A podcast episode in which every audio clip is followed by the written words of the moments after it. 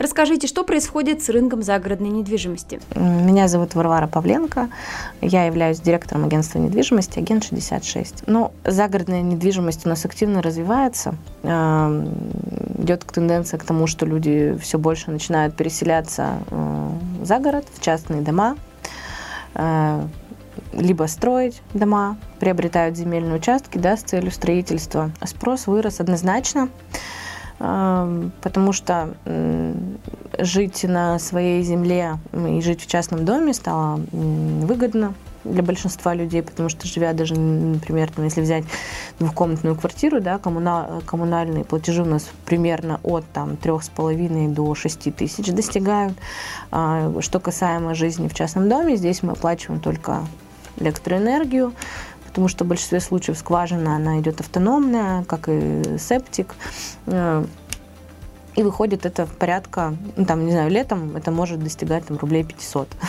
Например, если э, какая-то средняя статическая семья может приобрести э, двухкомнатную квартиру, да, грубо говоря, в хрущевке там, на сорок квадратов, э, продав такую квартиру, эта же семья может переехать, например, в полноценный дом э, от шестидесяти до ста квадратов, как бы при этом э, не добавляя каких-то дополнительных денежных средств. Что происходит с ценами на рынке загородной недвижимости?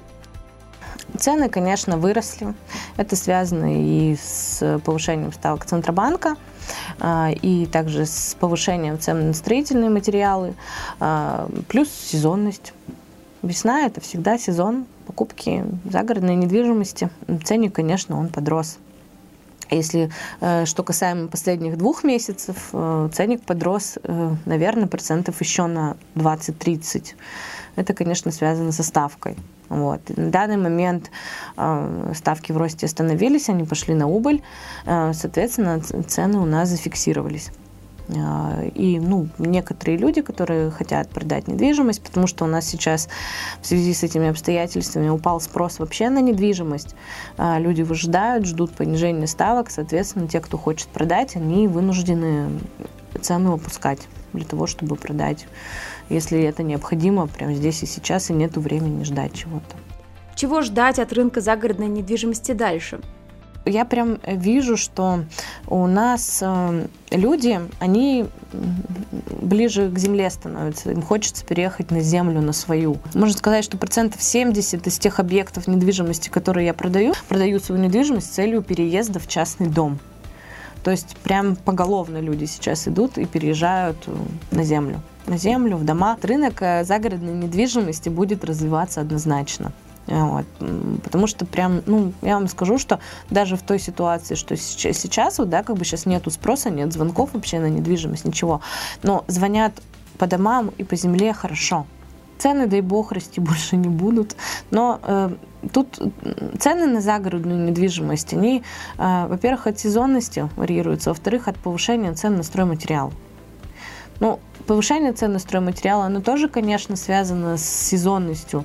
Ну и плюс к ситуации в стране оно тоже связано абсолютно, потому что большинство материалов, они везутся у нас из регионов, и это логистика. Логистика – это у нас транспортная доставка, которая зачастую бывает дороже, чем сам материал, который они везут. Стоит ли сейчас продавать или покупать дома и земельные участки? Если ваша цель – продать недвижимость и денежные средства оставить у себя, да, не знаю, положить на вклад. Максимально дорого можно продать, конечно, в сезон. Плюс ко всему повышение ставок Центробанка привело к тому, что сейчас пик цен на недвижимость в общем, да, как бы на загородную недвижимость, это тоже ее касается.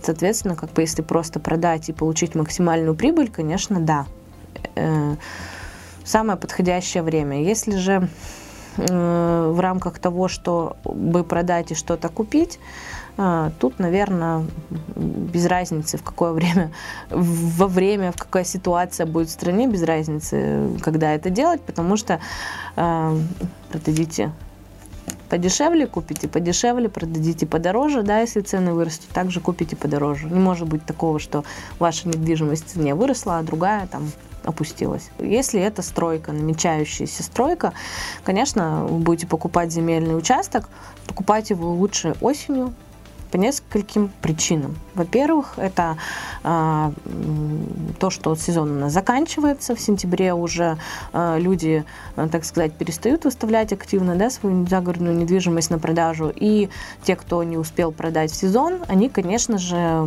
по, по цене уступают очень хорошо, потому что есть потребность в продаже. Вот, опять же, э, если говорить о э, самом, да, качестве участка, приобретая осенью участок, да, вы выигрываете по цене, и при этом вы еще до первого снега можете посмотреть ландшафт этого участка. Можно ли рассматривать загородную недвижимость как инвестицию? Ну, мой совет такой, если кто-то хочет, да, на этом зарабатывать, есть свободные деньги. Тут мы либо ищем участки, да, с домами там без, либо просто участки, которые э, гораздо ниже рыночной цены. То есть, например, соседи продают все по восемьсот, там, по, по миллиону, а вам предлагают его за четыреста. Конечно, мы понимаем, что это ниже средней рыночной стоимости, наверное, есть потребность у человека в продаже, и вы понимаете, что если вы купите этот участок, элементарно его там облагородите, даже можно не облагораживать, и продадите его в сезон, то вы заработаете свои деньги, грубо говоря, просто как вложить. Ну, это инвестиция и будет. Вот. И если э, мы рассматриваем участки с целью постройки на них э, какие-то, какой-то недвижимости, вот. Ну, зависит, опять же, каким там материальным обеспечением вы обладаете. То есть, если хочется этим заниматься, можно строить, например, да, есть какие-то минимальные деньги для минимальных вложений. Очень много у нас всевозможных материалов. У нас есть каркасные дома, дома ай си-панели. Это такой как бы эконом-вариант. Но они достаточно теплые, качественные и дешевые стройки. И, соответственно, когда вы строите такой дом, продаете, вы его как бы в готовом виде зарабатываете примерно около ста процентов сверху. Для сдачи в аренду, если приобретать конкретно, да, недвижимость уже готовую, то интересен вариант – это либо недвижимости возле водоемов каких-то, да, там в какой-то зоне отдыха, для того, чтобы это было востребовано.